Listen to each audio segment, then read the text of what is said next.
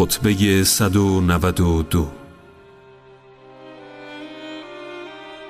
ستایش خداوندی را سزاست که لباس بزرگی و عزت پوشید و آن دو را برای خود انتخاب و از دیگر پدیده ها باز داشت.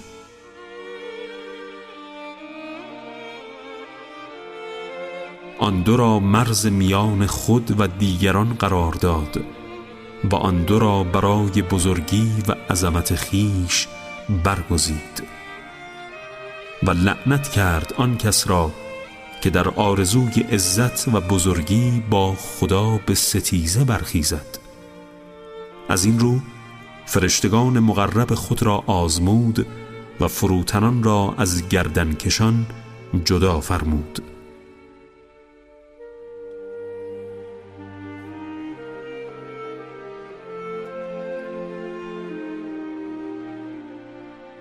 آنکه از آن چه در دل هاست و از اسرار نهان آگاه است به فرشتگان فرمود من بشری از گل و خاک می آفرینم آنگاه که آفرینش او به اتمام رسید و روح در او دمیدم برای او سجده کنید.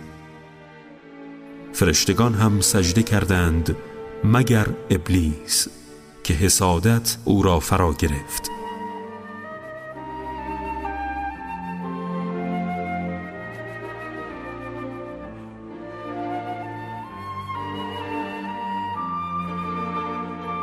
شیطان بر آدم علیه السلام به جهت خلقت او از خاک فخر فروخت و با تکیه به اصل خود که آتش است دچار تعصب و غرور شد.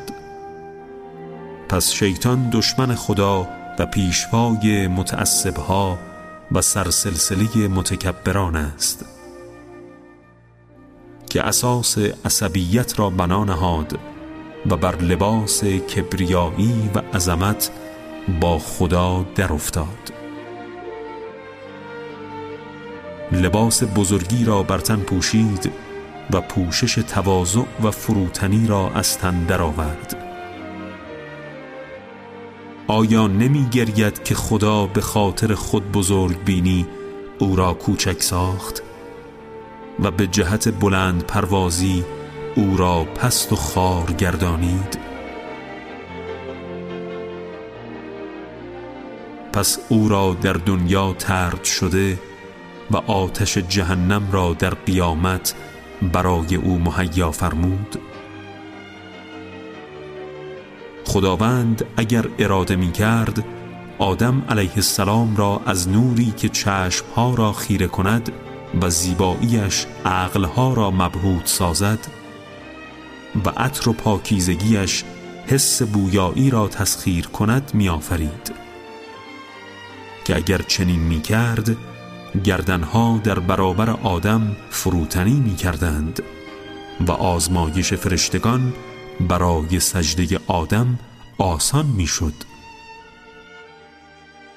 اما خداوند مخلوقات خود را با اموری که آگاهی ندارند آزمایش می کند تا بد و خوب تمیز داده شود و تکبر و خودپسندی را از آنها بزداید و خود بزرگ بینی را از آنان دور کند.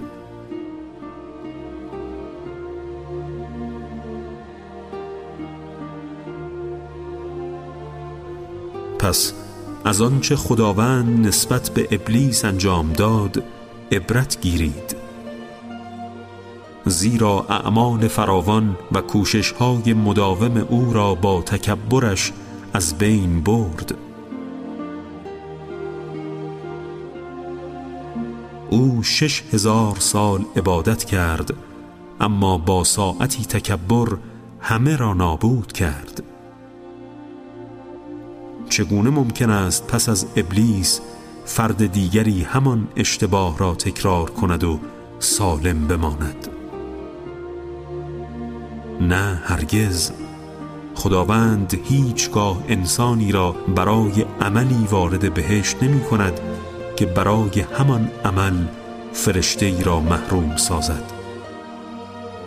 فرمان خدا در آسمان و زمین یکسان است و بین خدا و خلق دوستی خاصی وجود ندارد که به خاطر آن حرامی را که بر جهانیان ابلاغ فرموده حلال بدارد.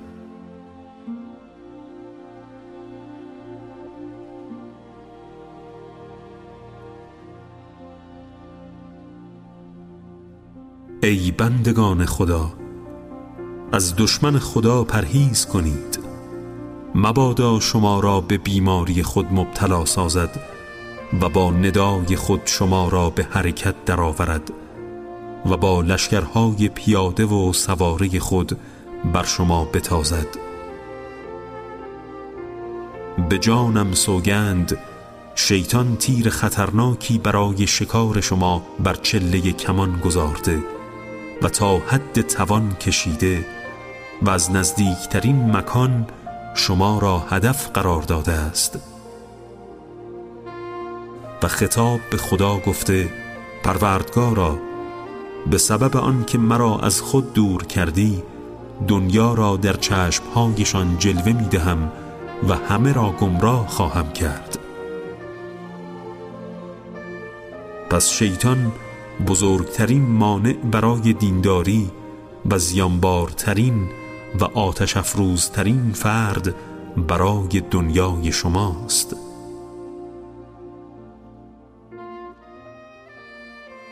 شیطان از کسانی که دشمن سرسخت شما هستند و برای در هم شکستنشان آماده شده اید هم خطرناکتر است. مردم آتش خشم خود را بر ضد شیطان به کار گیرید و ارتباط خود را با او قطع کنید. به خدا سوگند شیطان بر اصل و ریشه شما فخر فروخت و بر حسب و نسب شما تعنه زد و عیب گرفت. و با سپاهیان سواری خود به شما هجوم آورد. و با لشکر پیاده راه شما را بست که هر کجا شما را بیابند شکار می کنند.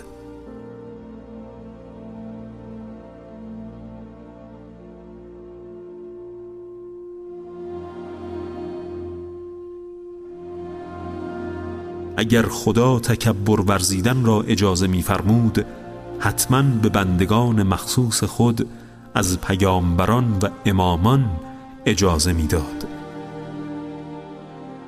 در صورتی که خدای سبحان تکبر و خودپسندی را نسبت به آنان ناپسند و تواضع و فروتنی را برای آنان پسندید.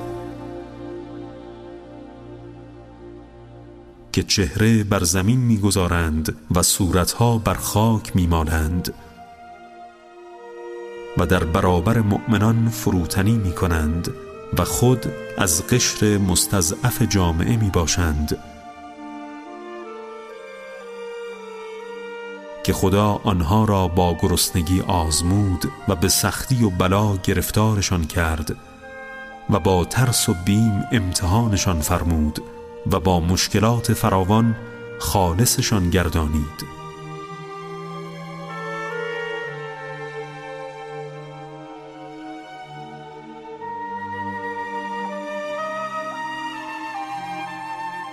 پس مال و فرزند را دلیل خشنودی یا خشم خدا ندانید که نشانه ناآگاهی به موارد آزمایش و امتحان در بینیازی و قدرت است.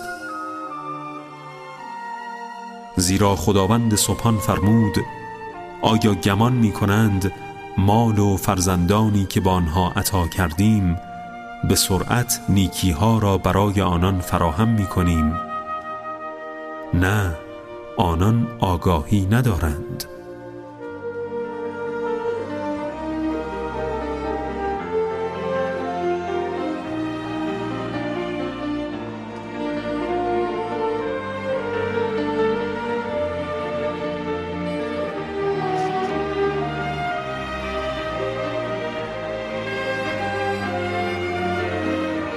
پس همانا خداوند سبحان بندگان متکبر را با دوستان خود که در چشم آنها ناتوانند میآزماید.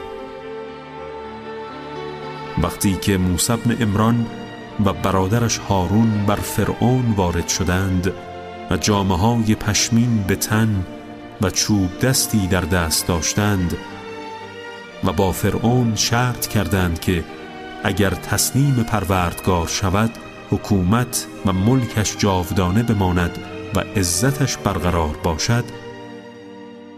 فرعون گفت آیا از این دو نفر تعجب نمی کنید که دوام عزت و جاودانگی حکومتم را به خواسته های خود ربط می دهند در حالی که در فقر و بیچارگی به سر می‌برند اگر چنین است چرا دستبندهای طلا به همراه ندارند؟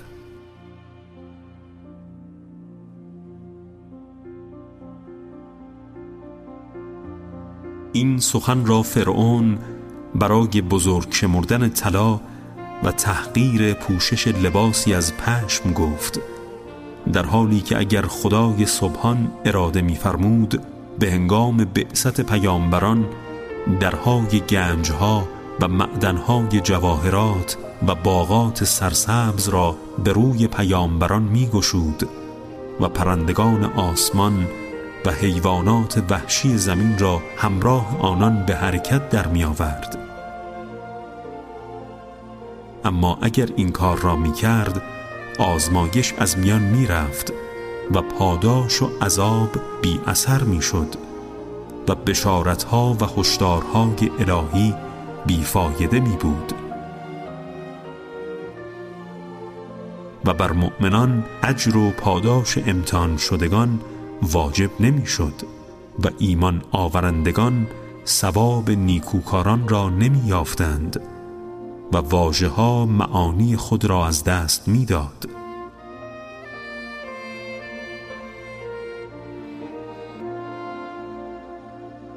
در صورتی که خداوند پیامبران را با عزم و اراده قوی گرچه با ظاهری ساده و فقیر مبعوث کرد. با قناعتی که دلها و چشمها را پر سازد هرچند فقر و نداری ظاهری آنان چشم و گوشها را خیره سازد.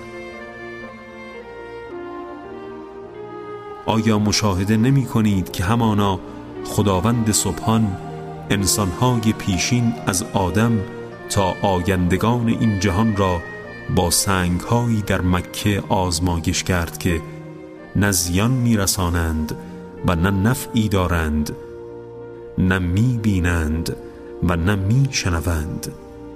این سنگ ها را خانه محترم خود قرار داده و آن را عامل پایداری مردم گردانید.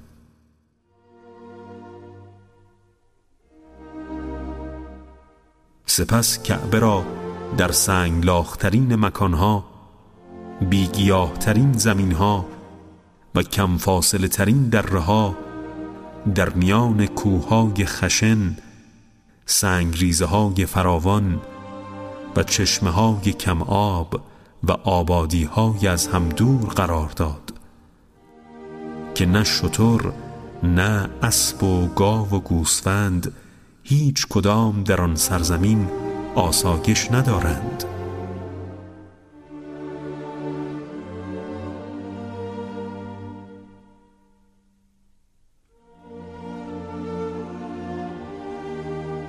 سپس آدم و فرزندانش را فرمان داد که به سوی کعبه برگردند و آن را مرکز اجتماع و سرمنزل مقصود و باراندازشان گردانند.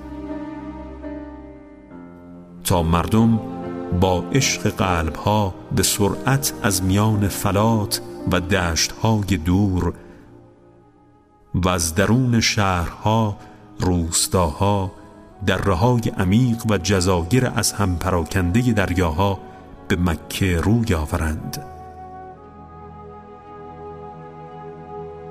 شانه های خود را بجنبانند و گرداگرد کعبه لا اله الا الله بر زبان جاری سازند و در اطراف خانه تواف کنند و با موهای آشفته و بدنهای پرگرد و غبار در حرکت باشند.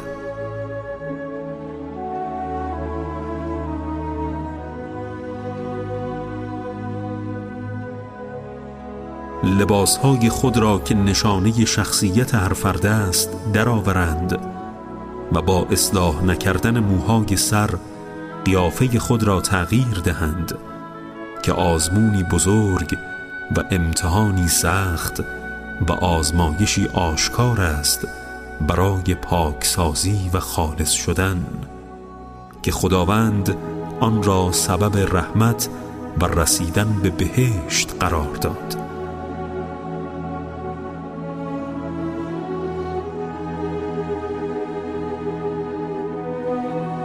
اگر خداوند خانه محترمش و مکانهای انجام مراسم حج را در میان باغها و نهرها و سرزمینهای سبز و هموار و پردرخت و میوه مناطقی آباد و دارای خانه ها و کاخهای بسیار و آبادی های به هم پیوسته در میان گندمزارها و باغات خرم و پر از گل گیاه دارای مناظری زیبا و پرآب در وسط باغستانی شادی آفرین و جاده های آباد قرار می‌داد. به همان اندازه که آزمایش ساده بود پاداش نیز سبکتر می‌شد.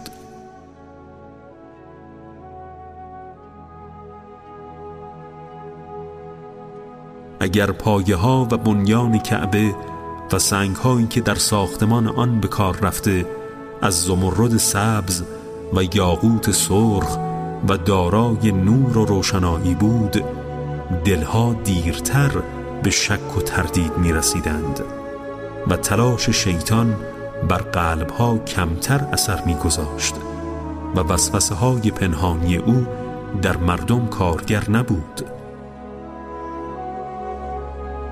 در صورتی که خداوند بندگان خود را با انواع سختی ها میازماید و با مشکلات زیاد به عبادت می‌خواند و به اقسام گرفتاری ها مبتلا می سازد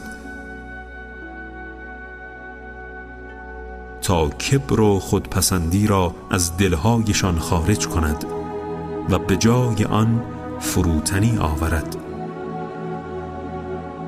و درهای فضل و رحمتش را به رویشان بکشاید و وسائل عفو و بخشش را به آسانی در اختیارشان گذارد. و در احوالات مؤمنان پیشین اندیشه کنید که چگونه در حال آزمایش و امتحان به سر بردند. آیا بیش از همه مشکلات بر دوش مؤمنان نبود؟ و آیا بیش از همه مردم در سختی و زحمت نبودند و آیا از همه مردم جهان بیشتر در تنگنا قرار نداشتند؟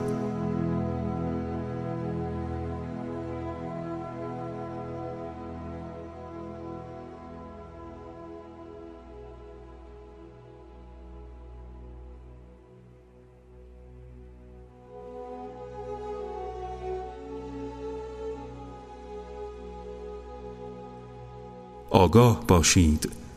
خداوند مرا به جنگ با سرکشان تجاوزکار پیمان شکنان و فساد کنندگان در زمین فرمان داد. با ناکسان پیمان شکن جنگیدم و با قاستین تجاوزکار جهاد کردم و مارغین خارج شده از دین را خار و زبون ساختم. و رهبر خوارج آن شیطان را به هلاکت رساندم.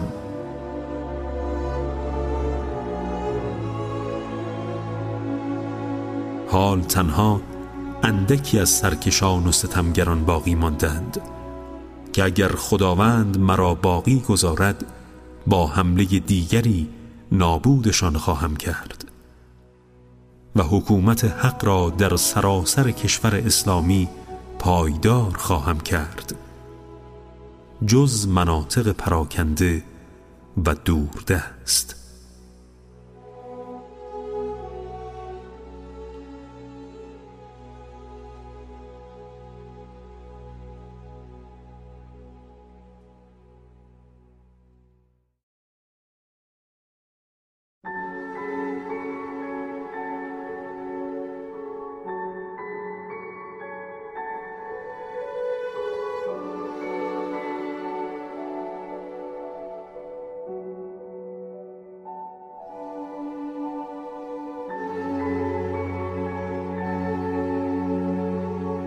خطبه 192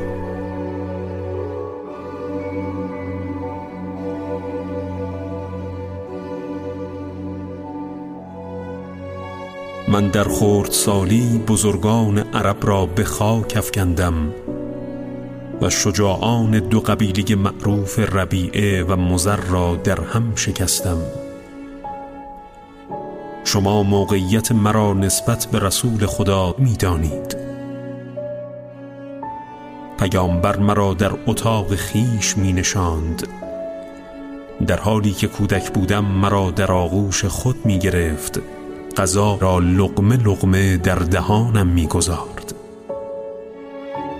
هرگز دروغی در گفتار من و اشتباهی در کردارم نیافت. از همان لحظه‌ای که پیامبر را از شیر گرفتند خداوند بزرگترین فرشته جبرئیل خود را مأمور تربیت پیامبر کرد تا شب و روز او را به راه های بزرگواری و راستی و اخلاق نیکو راهنمایی کند. و من همواره با پیامبر بودم چونان فرزند که همواره با مادر است. پیامبر هر روز نشانه تازه از اخلاق نیکو را برایم آشکار می‌فرمود و به من فرمان می‌داد که به او اقتدا نمایم.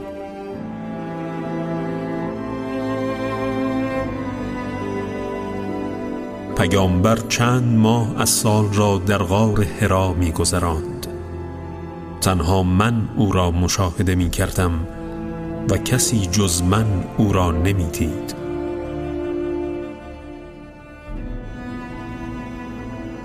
در آن روزها در هیچ خانه اسلام راه نیافت جز خانه رسول خدا که خدیجه هم در آن بود و من سومین آنان بودم.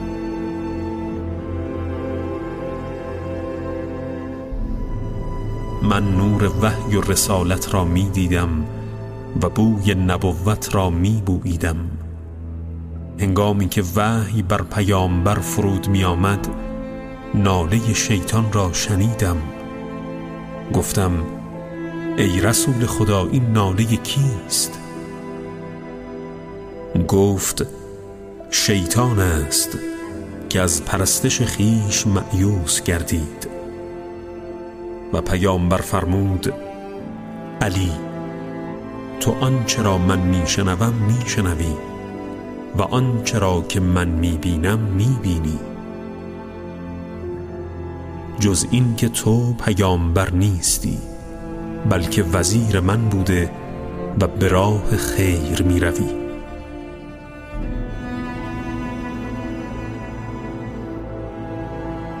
من با پیامبر بودم آنگاه که سران قریش نزد او آمدند و گفتند ای محمد تو ادعای بزرگی کردی که هیچ یک از پدران و خاندانت نکردند.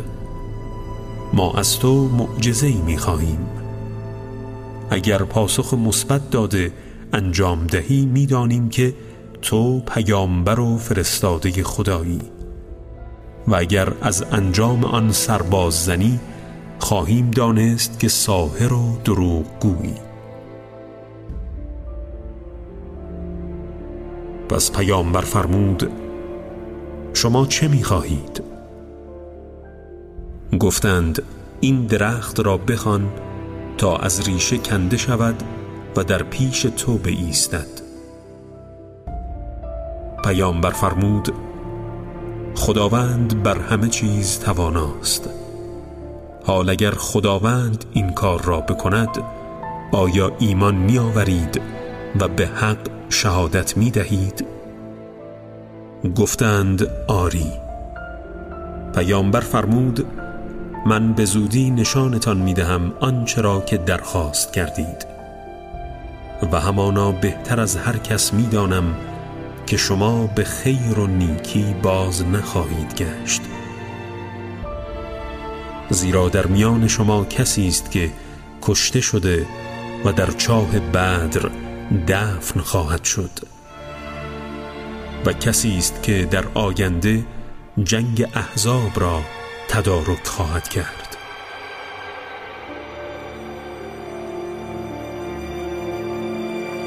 سپس به درخت اشاره کرد و فرمود ای درخت اگر به خدا و روز قیامت ایمان داری و میدانی من پیامبر خدایم از زمین با ریشه هایت درای و به فرمان خدا در پیش روی من قرار گیر.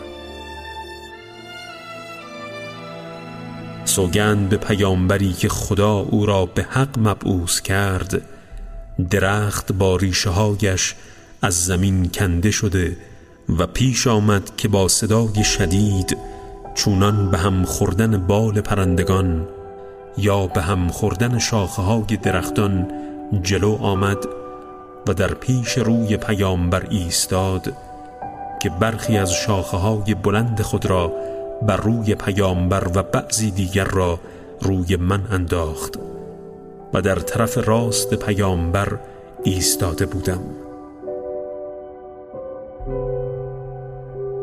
وقتی سران قریش این منظره را مشاهده کردند با کبر و غرور گفتند به درخت فرمانده نصفش جلوتر آید و نصف دیگر در جای خود بماند. فرمان داد.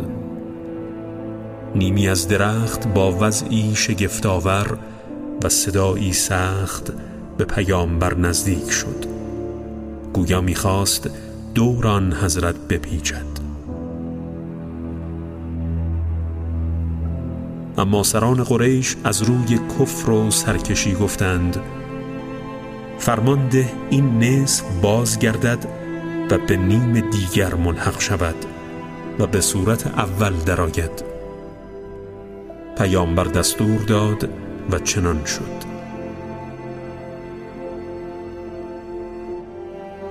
من گفتم لا اله الا الله. ای رسول خدا من نخستین کسی هستم که به تو ایمان آوردم و نخستین فردی هستم که اقرار می کنم درخت با فرمان خدا برای تصدیق نبوت و بزرگداشت دعوت رسالت تو آنچه را خواستی انجام داد. اما سران قریش همگی گفتند او ساهری است دروغگو که سحری شگفت آور دارد و سخت با مهارت است.